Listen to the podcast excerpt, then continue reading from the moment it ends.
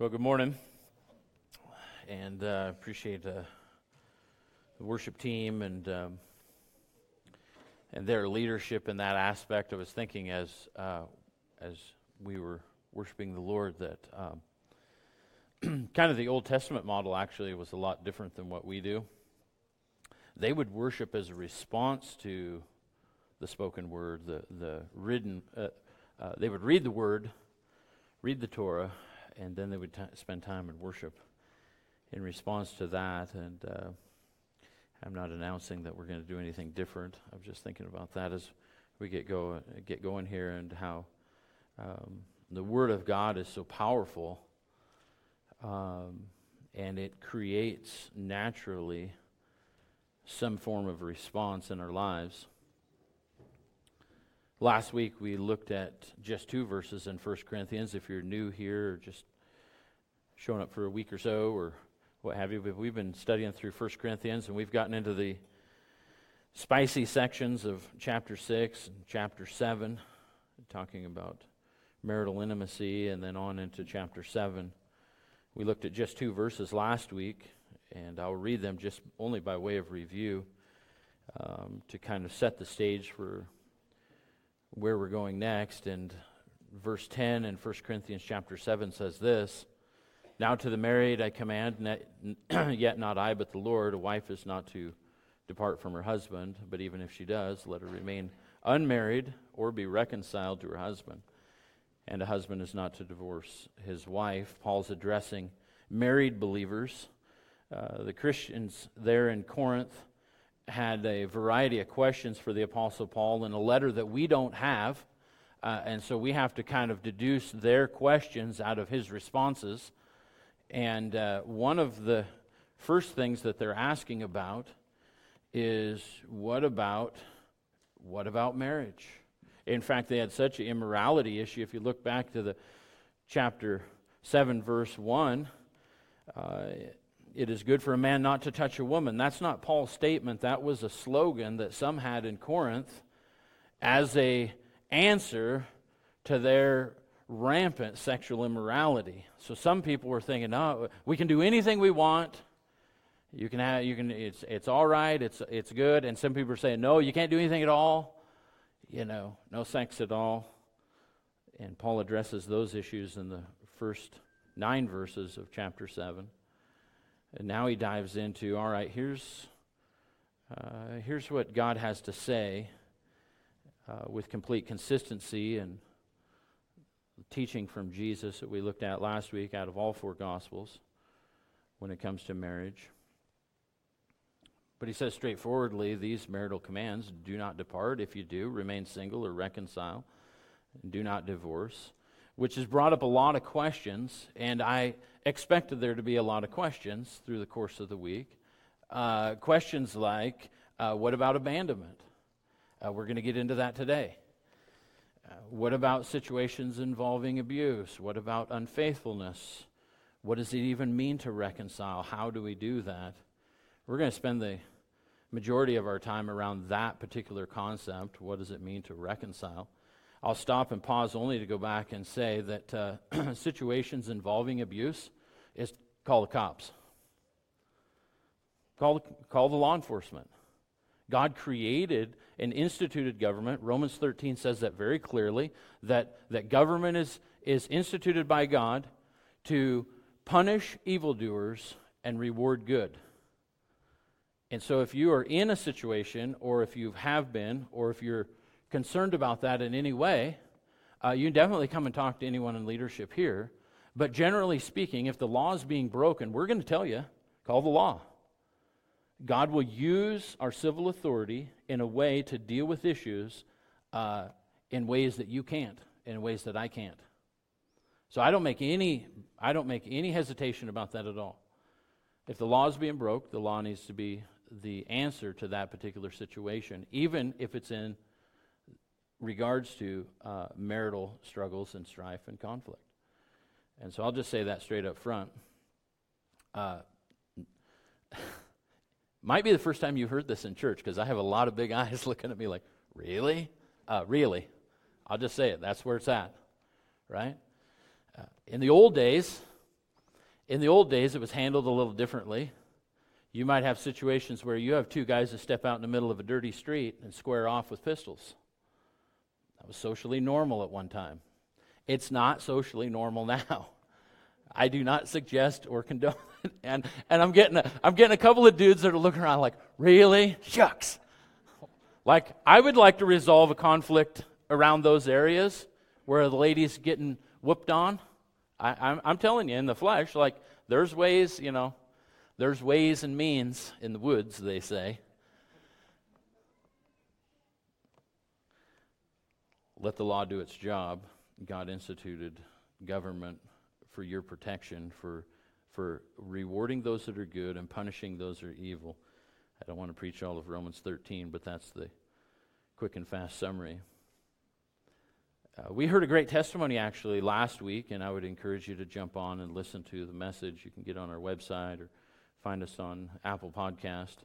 From last week, we heard a great testimony at the end of last week's message about a marriage that was broken for a lot of years, five years to be exact. And Brock, I want to thank you for uh, being prompted by the Holy Spirit to, to share your testimony and how the, it's, it's bizarre, really, the intersections between this, this place that God has established, uh, this property, and uh, what God's doing in somebody else's life that, that, uh, that just shows up, and, and all of that conflict and all that goes with that, and how God has miraculously brought you and Michelle back together. Praise the Lord for that. We can all say amen to that.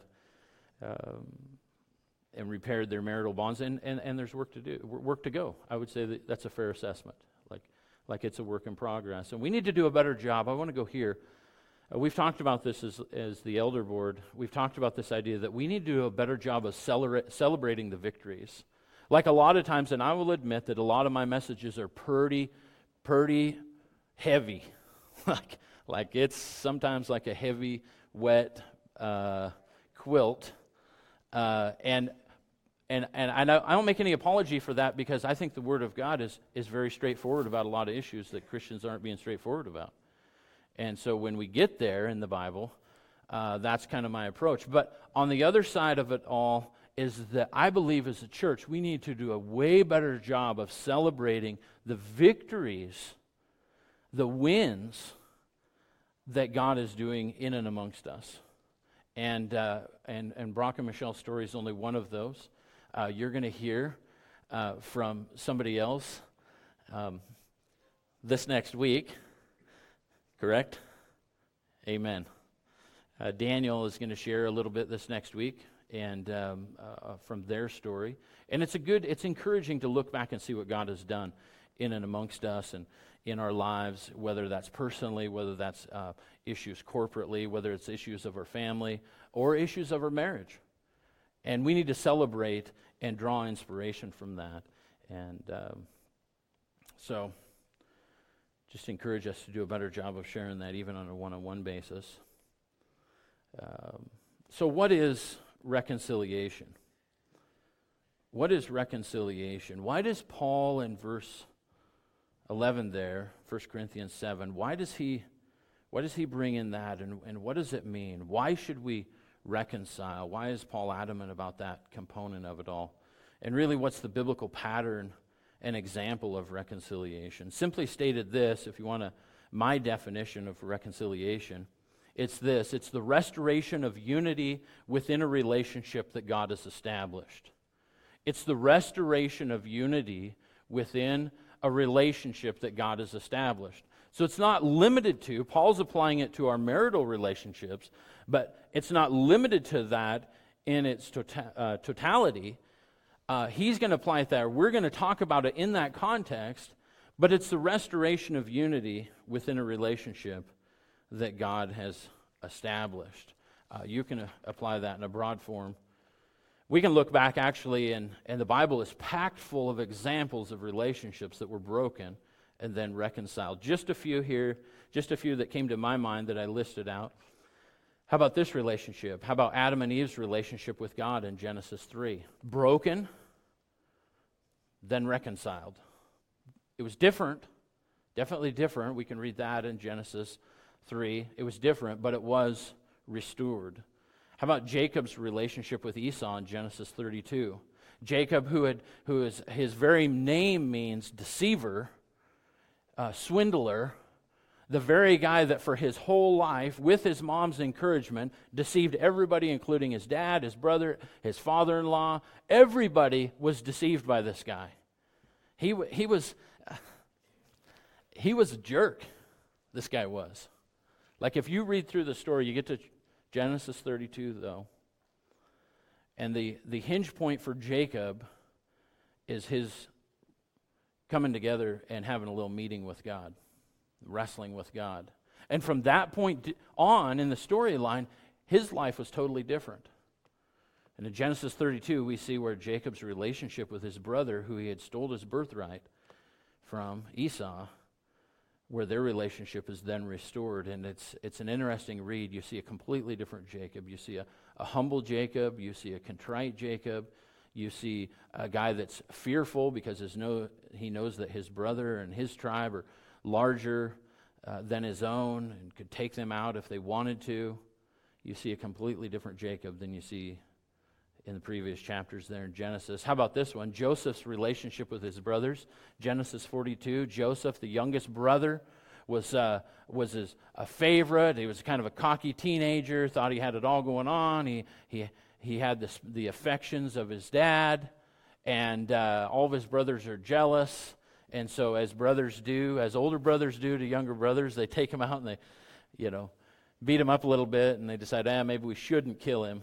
And uh, Jacob ends up in slavery in, in uh, Egypt, comes back, and in Genesis 42 is the beautiful reunion between Joseph and his brothers, who now have fallen on hard times, uh, who are out of food, out of a place to live, have next to nothing. The whole families ready to die, and uh, Joseph, who God had raised up and prepared, even though he was in jail multiple times for doing what was right, uh, Joseph still ends up in a position to be reunited with his brothers, and that relationship then becomes reconciled. Uh, and it's a beautiful story there, Genesis 42. Write that, write that down and look it up if you wish. Here's another one. Next book Moses' relationship with the Hebrews. Moses, who was raised Egyptian, who God spared, was raised Egyptian, knew he was Hebrew, uh, decided that, that God was the one to call him to uh, rescue his people. So his first attempt was completely in the flesh, uh, which put him at odds with the people, which put him out in the, into the desert to become a shepherd. I will say and insert this that um, farming is a great it's a great preparer of those that are ready to lead people. Joseph comes back.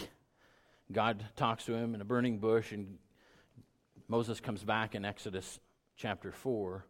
And that relationship with the people is restored in a way that, that he is able to be used by God and lead his people out into freedom. And if you know the story, uh, that relationship was uh, tenuous at best many times. Uh, yet God was faithful. God was faithful to work through Moses and, uh, and lead his people out. Uh, David's relationship with the Lord, actually, is another one that was restored. David, who's uh, the shepherd boy, became king. The strife and struggle with King Saul.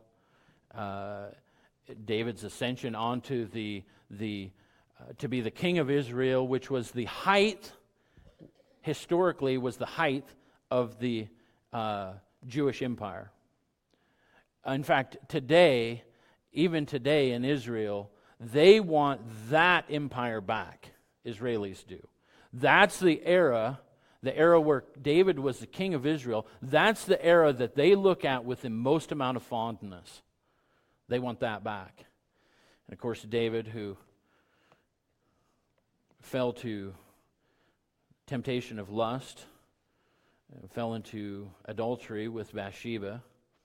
And uh, all that goes with that whole story there in 2 Samuel, by the time you get to 2 Samuel chapter 12, David's confronted by the prophet Nathan and David's relationship with God. He, he humbles himself, he repents. Uh, he paid a heavy toll because the baby that him and Bathsheba had uh, died in infancy. So he paid a heavy consequence for that sin. Uh, but his relationship with God is not restored. It's not reconciled really till 2 Samuel chapter 12, another great read. How about New Testament stuff? I'll give you two. Peter's relationship with Jesus. Uh, Peter, Jesus' first disciple, uh, the guy that was always quick to speak and slow to think, that kind of guy the kind of guy that I could kind of relate with at times.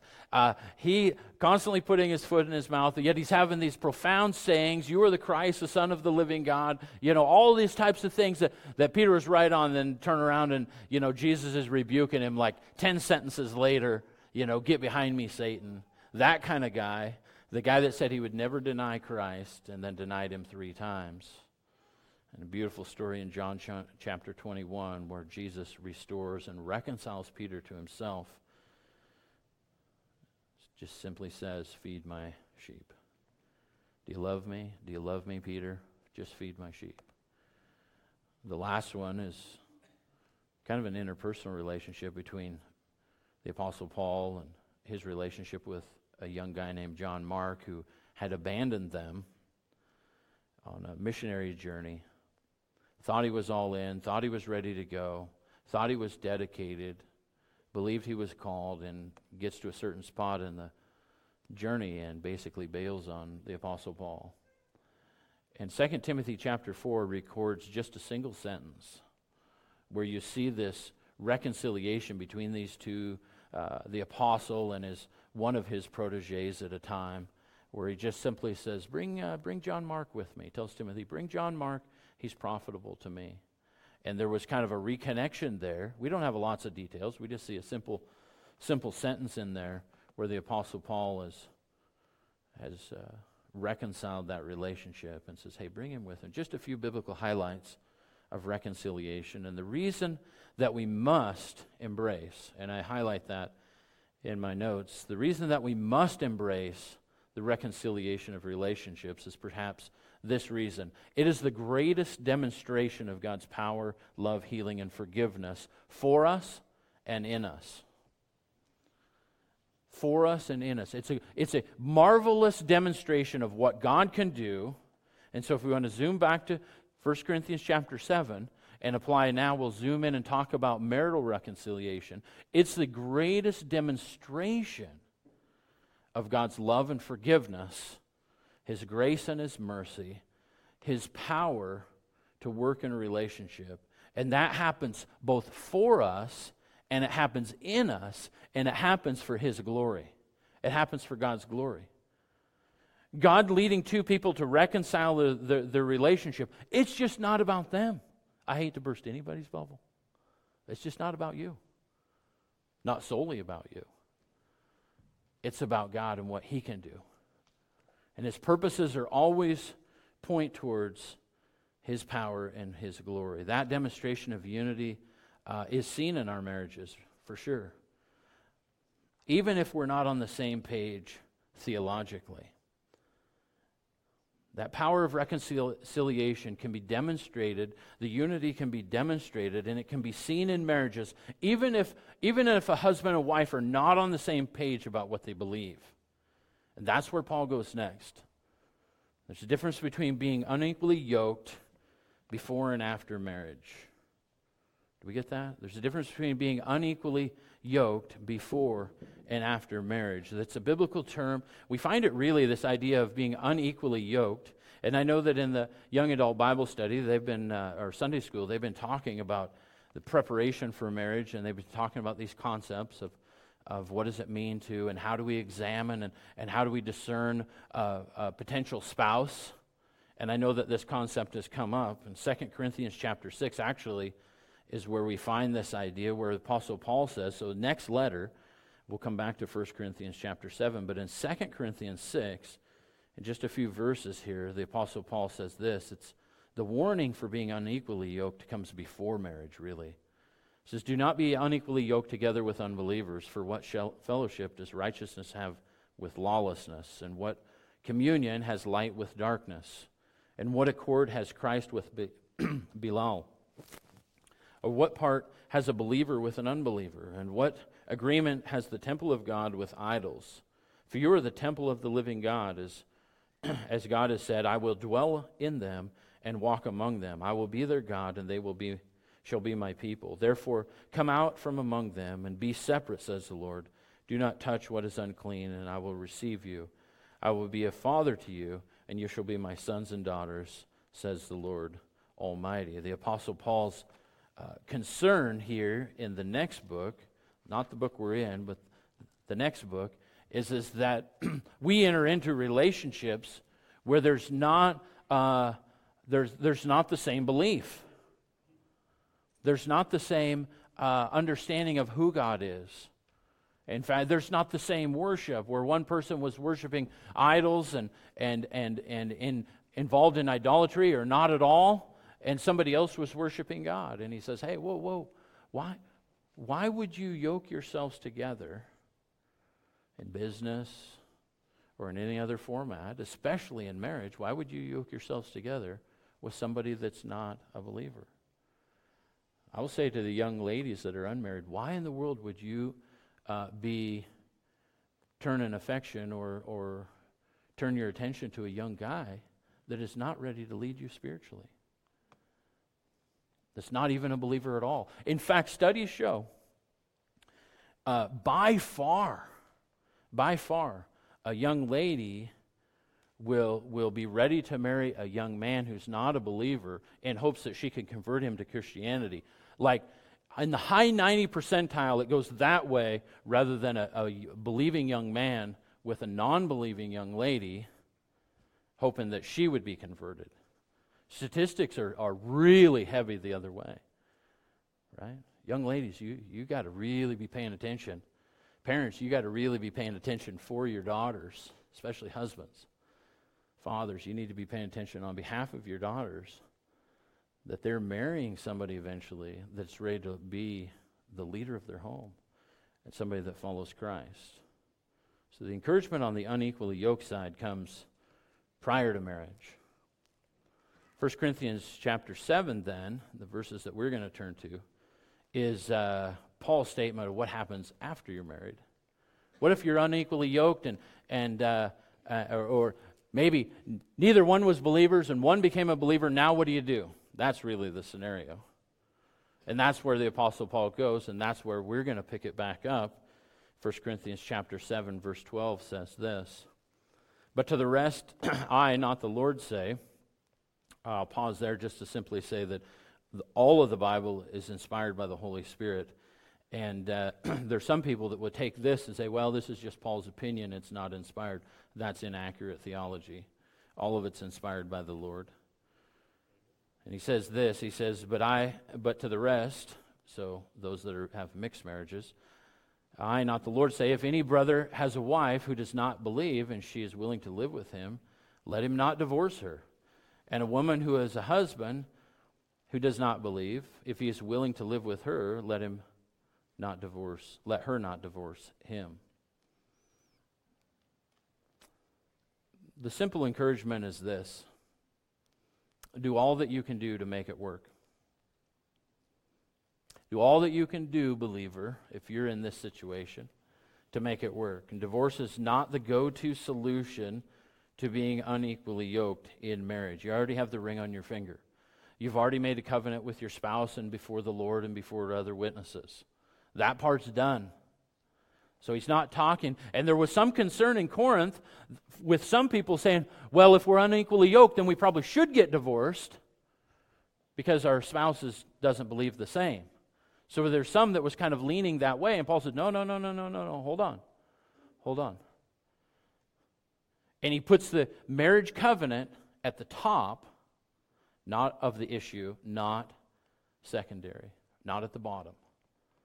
He upholds the marriage covenant, as Christ did as well, that we saw in the Gospels. He holds it up at the top. So the first point really for today is this is that believers must do all they can do to build unity and to make a marriage work. Believers must do all they can to build unity and to make a marriage work. Paul says that that Paul says that the obligation then falls on the unbeliever that's where you see these statements, if they are willing. So for the believer, you need to do all you can do to follow Christ, Stay married, stay in there, l- allow God to work in the other person. The obligation is on, really, the unbeliever. And where are they going to go with it? If they're willing, is the statement. We can't control what others may or may not decide to do, but we're responsible for ourselves in this sense, as Christ followers. Have we done all that we can do, and are we willing to let the results lie at the foot of the cross? Are we allow, Are we ready to let the results of this type of marriage be up to God? Paul goes on to say this in verse 14 For the unbelieving husband is sanctified by the wife, and the unbelieving wife is sanctified by the husband. Otherwise, your children would be unclean, but now they are holy.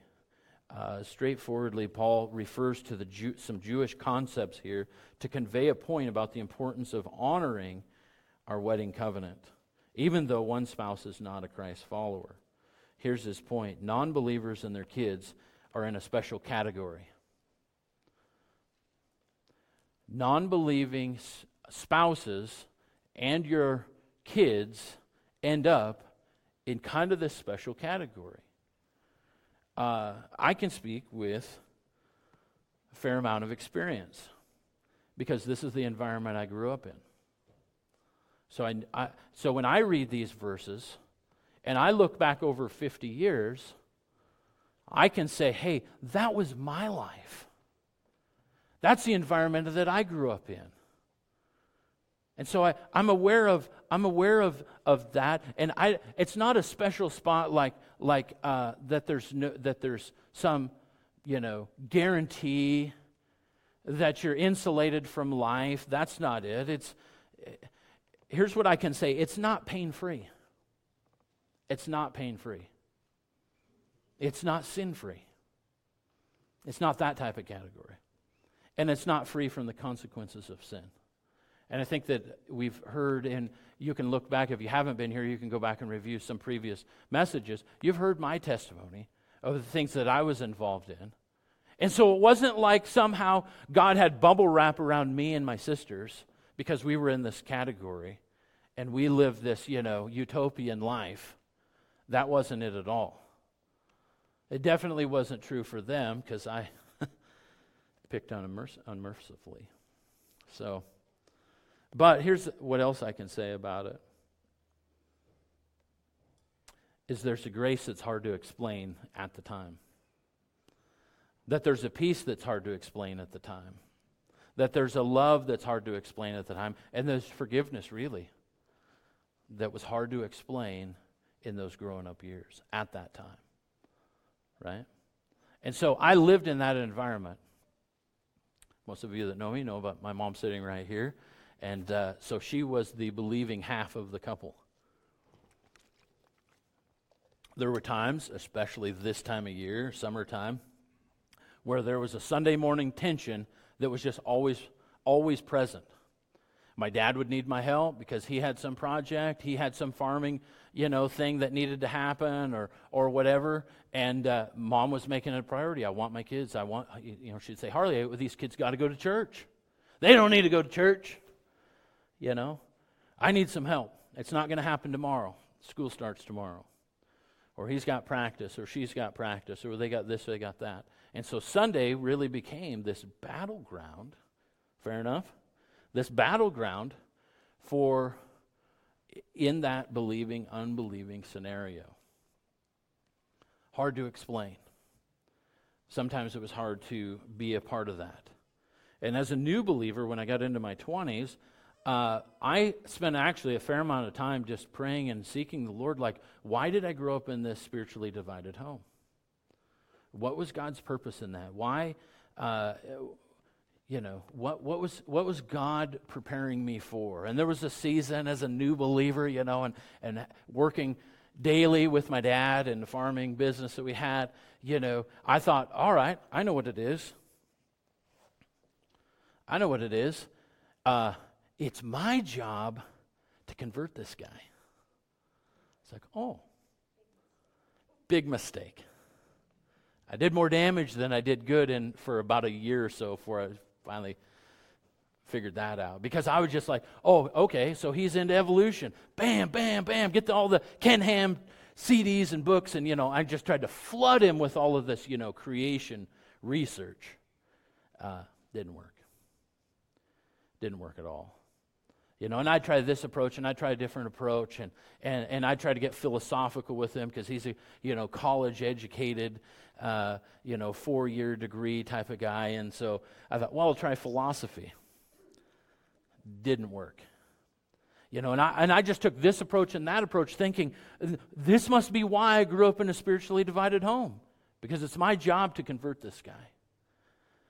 And the more that I got closer to this answer for that, it's, it's not my job. It's my job to live as Christ would want me to live. It's my job to reflect Jesus to this guy, not try to be a, you know, on the other side of the debate stage with him and try to win him over. The more I got closer and started to understand what God was doing in that, the better our relationship got. The better our relationship got. And the answer came then years later because dad became a believer just a few months before he passed away.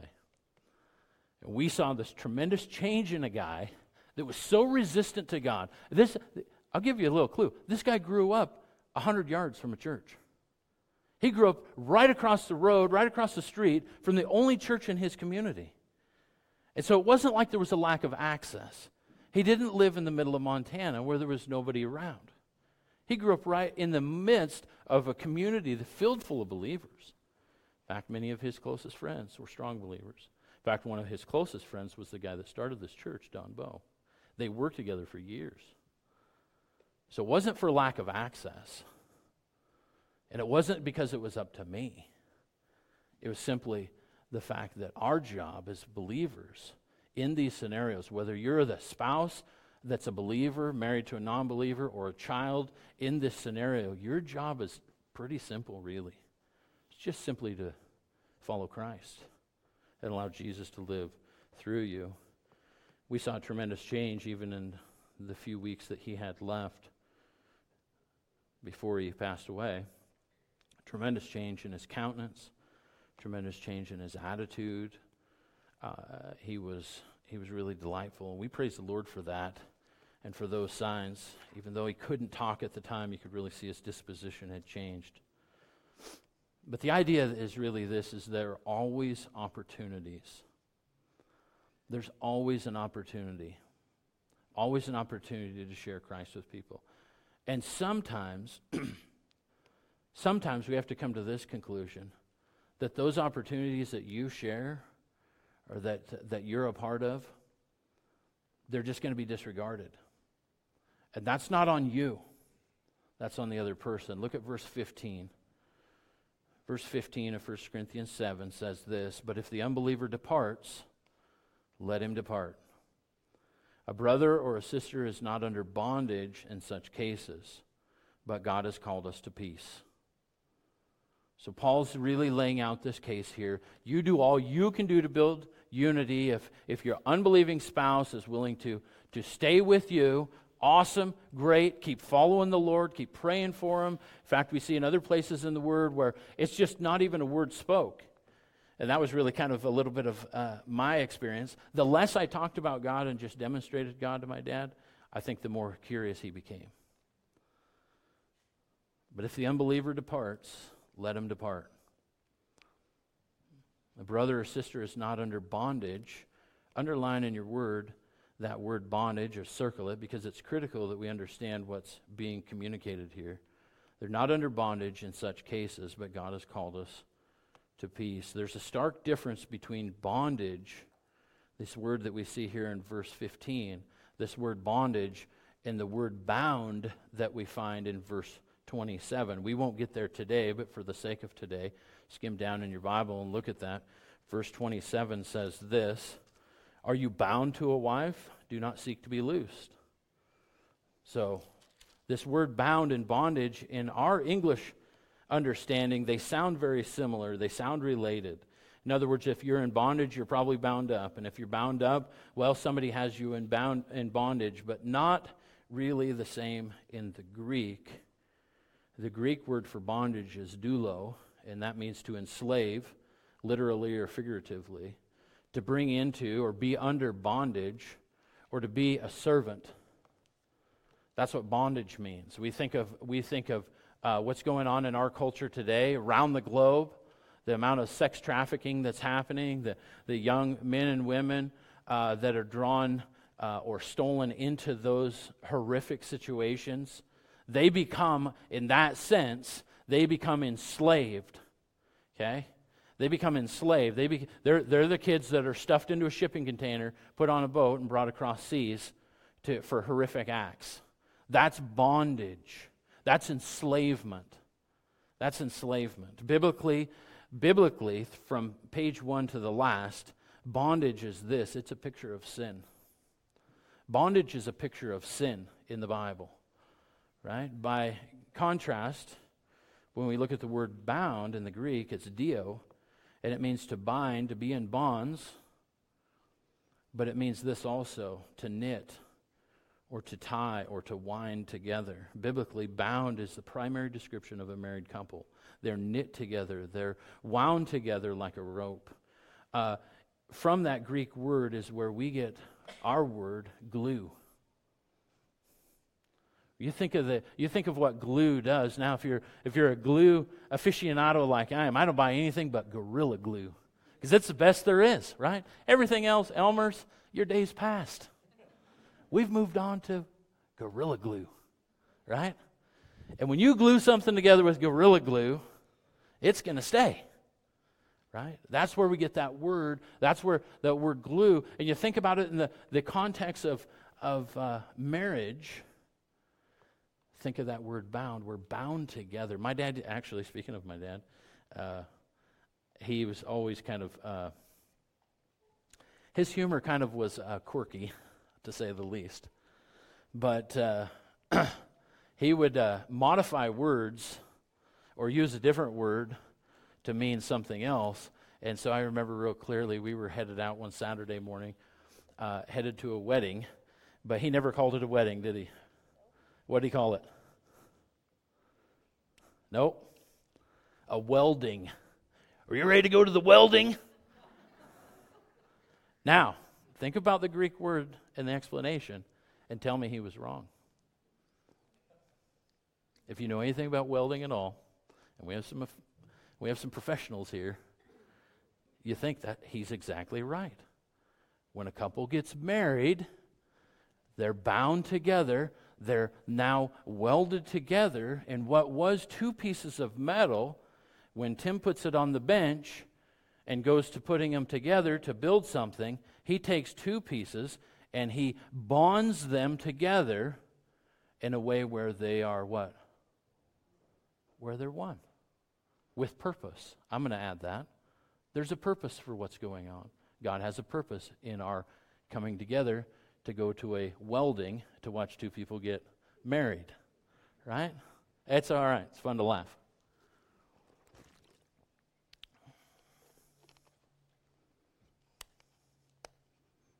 This idea that if, there's a big if there in verse 15.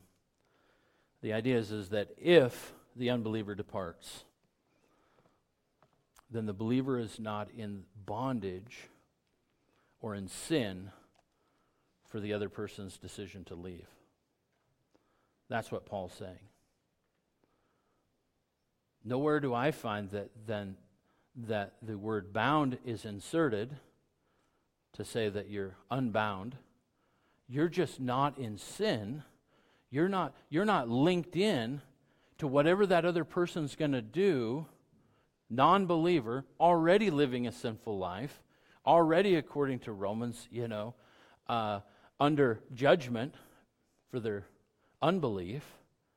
So, a, a, believer then, in that situation, if an unbeliever leaves, is not in bondage. They're not linked to that person and their sinfulness, their decision to abandon their wedding vows and move on. Very critical point that we understand what the language has to say here and where Paul's thinking is. And God has called us to live in peace. God has called us to live in peace. And that happens when we take responsibility for our own actions, receive forgiveness, and let God's work in that situation. My constant encouragement for anybody in these types of situations is, is you, believer, you own your own portion of the issue. And I've said this multiple times over the last years to different people. I simply state it this way You open yourself up to the Holy Spirit, open yourself up to the Lord, and say, All right, in, in, in this dire situation where the partner's leaving, what, Father, what have I done? Go through my life, review my life. What have I done in a way that is, that is sinful towards you or sinful towards the other? and reveal it to me so then I can agree with you that it's sin, seek your forgiveness, and I can receive forgiveness from the other person, even if they're leaving. But I can be clear. I don't have to be under that, that bondage. I don't have to be handcuffed to wherever that person is going to embrace or wherever they're going to move on to or whoever else they're going to move on. I don't have to be linked into that part of their sinful activity, I can be clear and I can have a fresh conscience in this regard. That's my encouragement in those scenarios.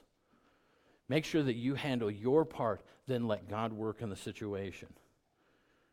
And I can recount story after story after story throughout the pages of the Bible where God did a miraculous thing and turned somebody back around. So we can't give up on God's process too soon just because we run out of patience. God's goal is always reconciliation.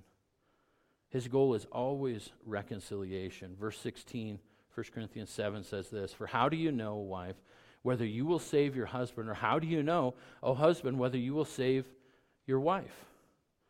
The goal is for everyone to experience forgiveness and a new life in Christ.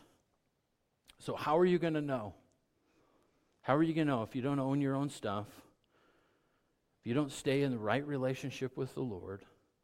You don't follow what the Bible clearly says about these issues, how are you going to know? The biblical pattern and example for reconciliation of our marriages and relationships is really found in two, ver- in two passages. The first one's Romans chapter 5, and the second one we'll look at is 2 Corinthians chapter 5. So you're getting a little bit of peek forward into 2 Corinthians.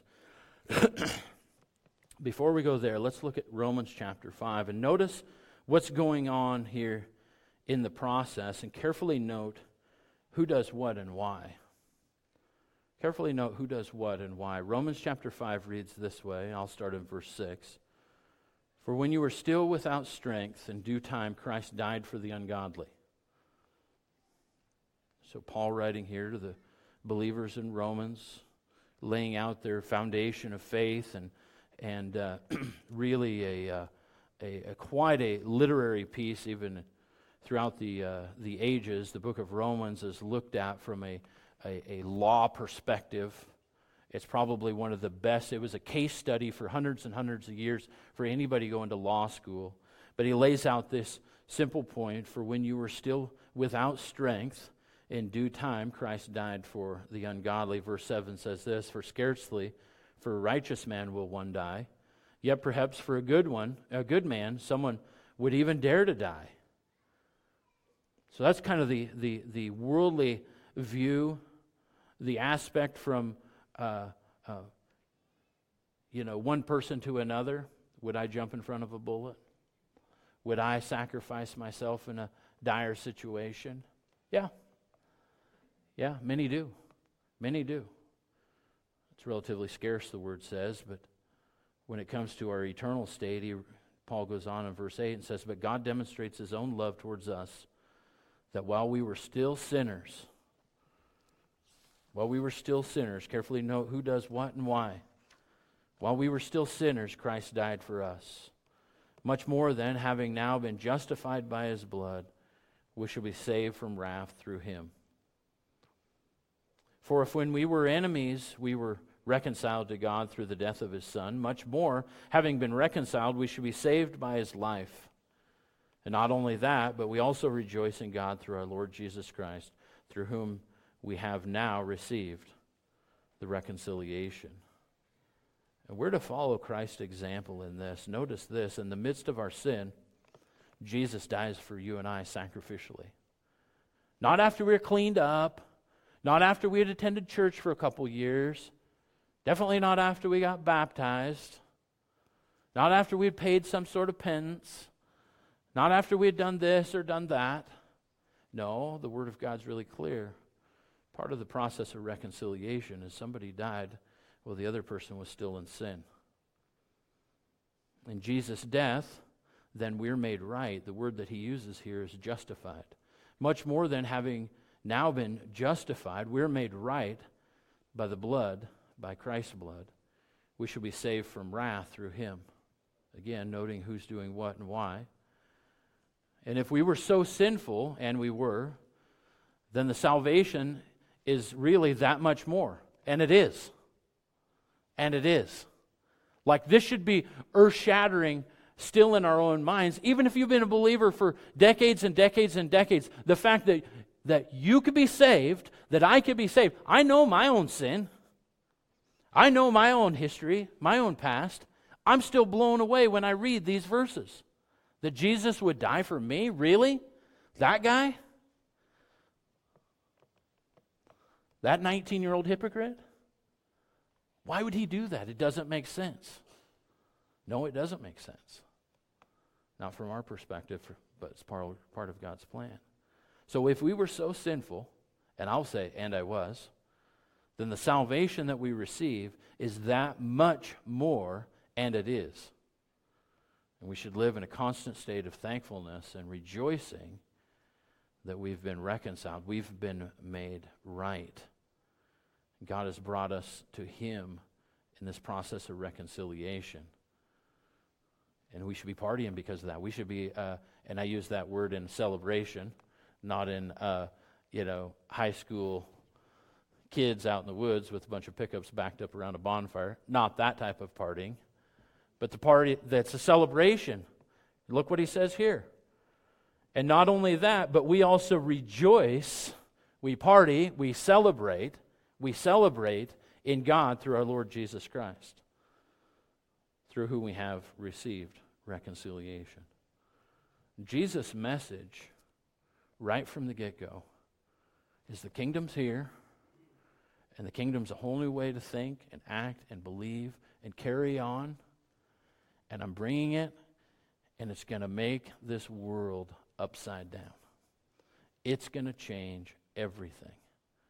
And what changes everything is the fact that you and I I'll speak personally, that I could be rescued. That my sins could be paid for, that your sins could be paid for, and I could be made right with God. And that relationship that was broken since the garden, broken since Adam and Eve disobeyed God, chose not to follow God, broken ever since the very second that they, that they started to reconsider this idea that, man, God's hiding, uh, holding out on me. God's got something better. He's, he's, he's holding out on me. So they took the bait. Don't take the bait. Don't take the bait. But ever since that moment to the moment that you became a Christ follower, you were living sinfully. And Jesus still died for you. And he still died for me and he reconciled our relationship, which was once broken, which was once perfect. In fact, the gospel doesn't start just with the brokenness, the gospel starts really in Genesis 1 with perfection. A lot of people think that the gospel starts just with this, oh, we're just low down, no good sinners, which is true, but that's not all of history. The beginning is, is when it was once perfect, it was once right, it was once without shame. When sin entered, shame entered. And as human beings, we've been pulling fig leaves over ourselves ever since. And Jesus says, Enough of that. I'm going to die so you don't have to live in shame. I'm going to die so that your relationship with a holy God can be restored. It can be, as he uses this word, made right or reconciled. That's our message as well. That should be the message on our lips as well. And we see that in 2 Corinthians chapter 5, verses 17 through 21, which is the ministry of reconciliation. It's the message of reconciliation. And Paul, writing this as well, says this in verse 17 Therefore, if anyone is in Christ, he is a new creation. Old things have passed away. Behold, all things have become what? They've become new. They've become new. Who doesn't like something that's new? Right? Raise your hand if you don't like anything that's new. I see no hands. I see no hands. Of course, everybody think, loves something that's new. Verse 18 says, Now that all things are of God, who has reconciled us to himself through Jesus Christ, again, the same point of Romans chapter 5, and has given us the ministry of reconciliation. That is, that God was in Christ reconciling the world to himself, not imputing their trespasses to them, and has committed to us the word of reconciliation. Committed to us the word of reconciliation. Now then, we are ambassadors for Christ, verse 20 says, as though God were pleading through us. We implored you on Christ's behalf, be reconciled to God. For he has made him who knew no sin to be sin for us, that we might become the righteousness of God in him. So we have God reconciling us to himself, and we have this ministry then that we see in 1 Corinthians chapter 5 has given us the ministry of reconciliation, committed to us the word of reconciliation, and we're labeled something completely new. We're labeled ambassadors for Christ. That you can be reconciled to God. That you can be reconciled to a holy God who is not going to ignore your sin, but has, but has provided payment for your sin through the blood of Christ. Now, what does that have to do with 1 Corinthians chapter 7? What do these two passages have to do with the reconciliation of broken marriages? Everything about a broken marriage that, that uh, in the process of reconciliation is based upon what Jesus did for you as an individual. There's the power, there's the pathway, there's the provision for grace and love and mercy, there's a provision of forgiveness. You can't forgive if you haven't received Christ's forgiveness. Let's just be honest with where it is. So everything is there.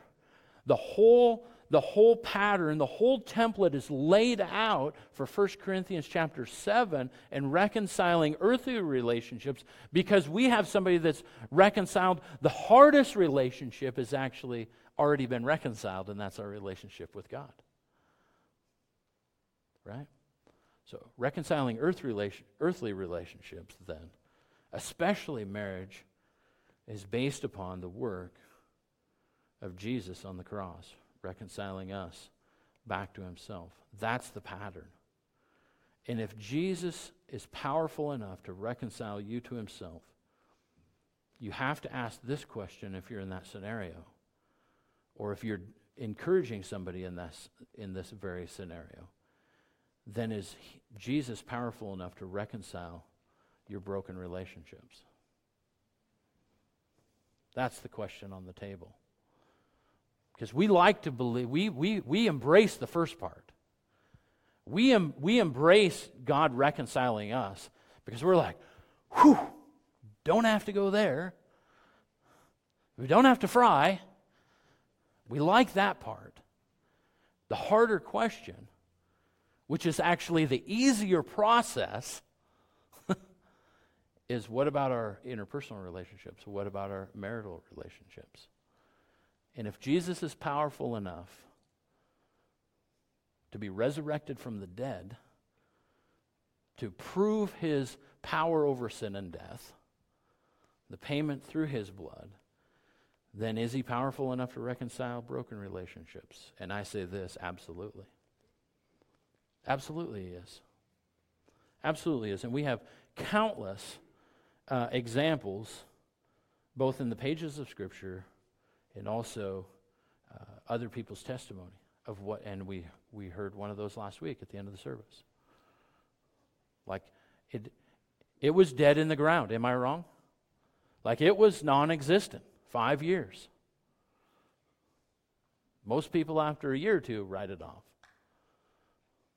Is Jesus powerful enough? Did that, did that question ring in your ears, Brock? Is Jesus powerful enough to fix my marriage? I would say that, that was, that's a good guess to say that that question rang in his ears for quite a while. The answer is absolutely, because if Jesus is powerful enough to reconcile mankind back to himself and bring a solution for everything that happened for thousands of years, and then everything that would happen after Christ's resurrection for now a couple thousand years, and for however long we go on from here, if he's provided that kind of powerful solution to reconcile mankind to himself, what makes us think that he wouldn't do that for a man and a wife that are struggling? What makes he, what, what, take it out of the marriage context and put it into relationships of friends. Why would we think that God would not heal friendships? Or would be not powerful enough to heal friendships if he could already heal the most broken relationship that there is?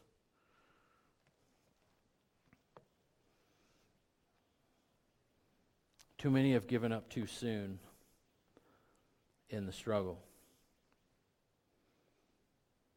Too many have given up too soon in the struggle.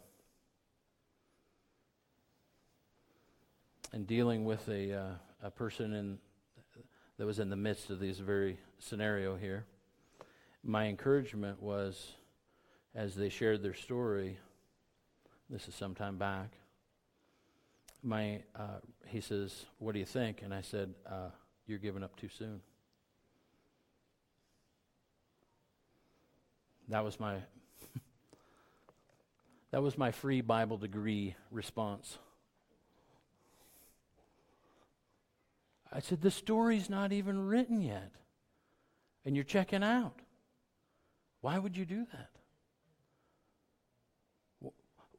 Why would you, why would you short circuit and essentially confess that God has no more power to work in this situation, which was essentially the story, which was essentially his posture. Why would you say that? Don't you believe in the Lord? He claimed to be a believer. He claimed to be a Christ follower. So, why would you now come to a situation where you think that it's impossible for God to fix the situation when He fixed the most impossible scenario that mankind even knows? Throughout history. Why would you do that? Was my I just kept pressing. Why would you, why are you giving up early in the story? Why would you do that?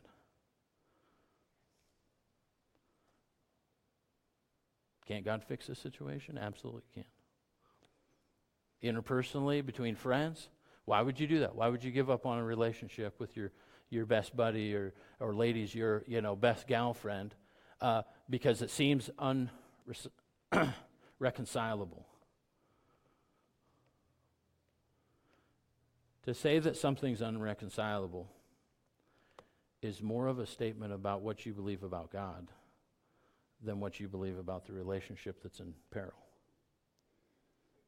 That's pretty hard, straightforward truth, but that's where it's at. To say something is irre- unrecycl- uh, unrecyclable, that might be a good twist. That's my father's genetics coming out in me. To, some, to say something, to say that that's irrecyclable. I'm going to say it again. All right. Speaking of recycle.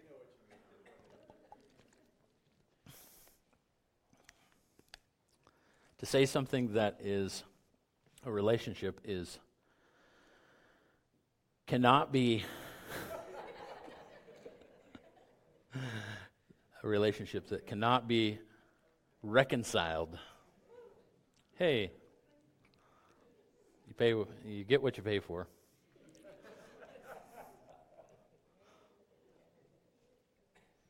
to say something or to believe that or to act upon that really is a, a statement of what you believe about the Lord.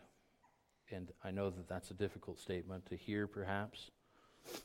It's not meant with judgment. It's not meant with uh, condemnation.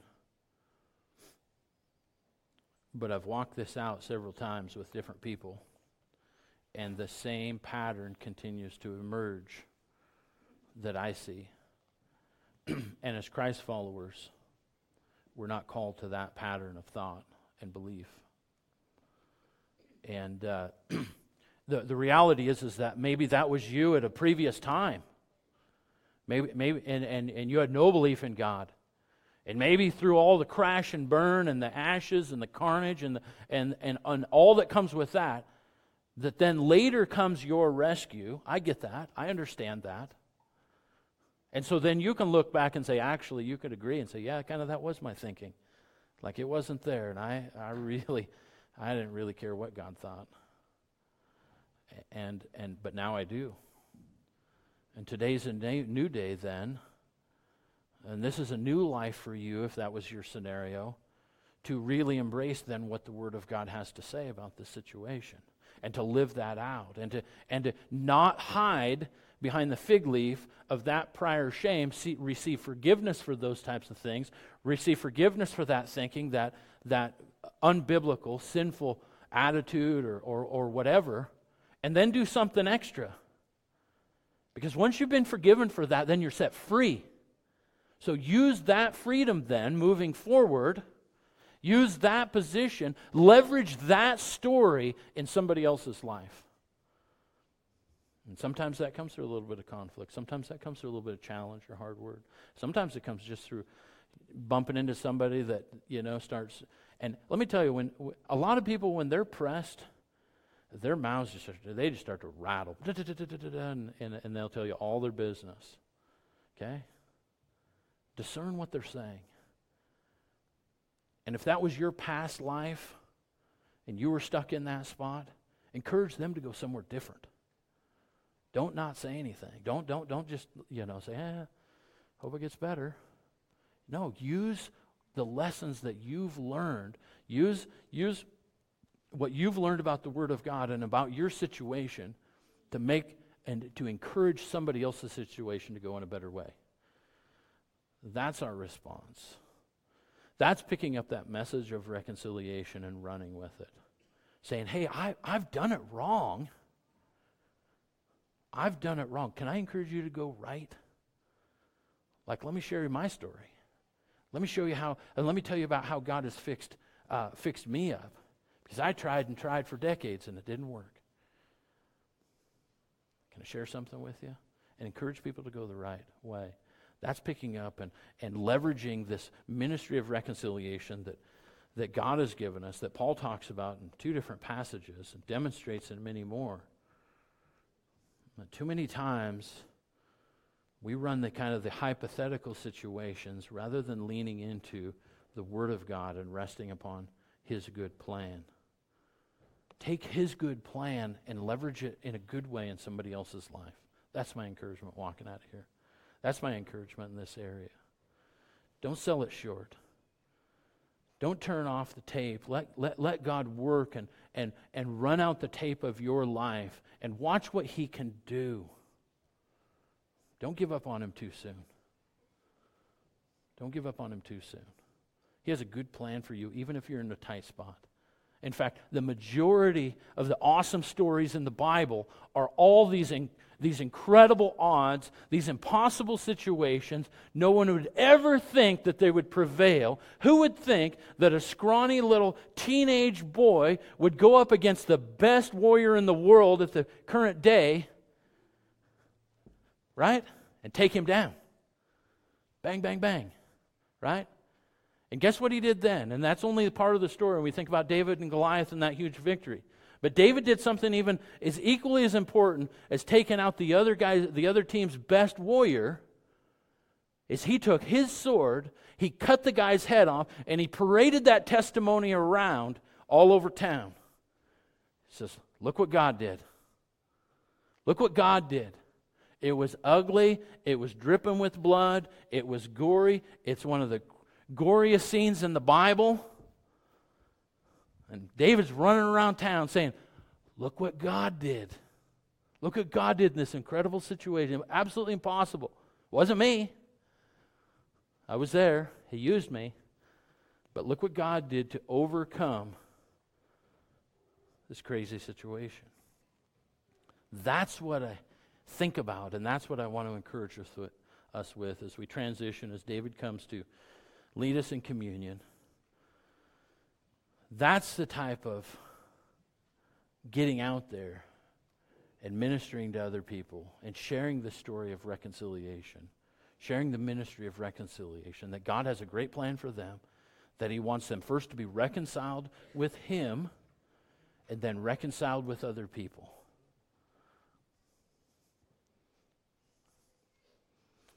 David will come on up. We'll, he'll lead us communion, and then the worship team will share uh, our last song of worship to close this to close the service. So, David.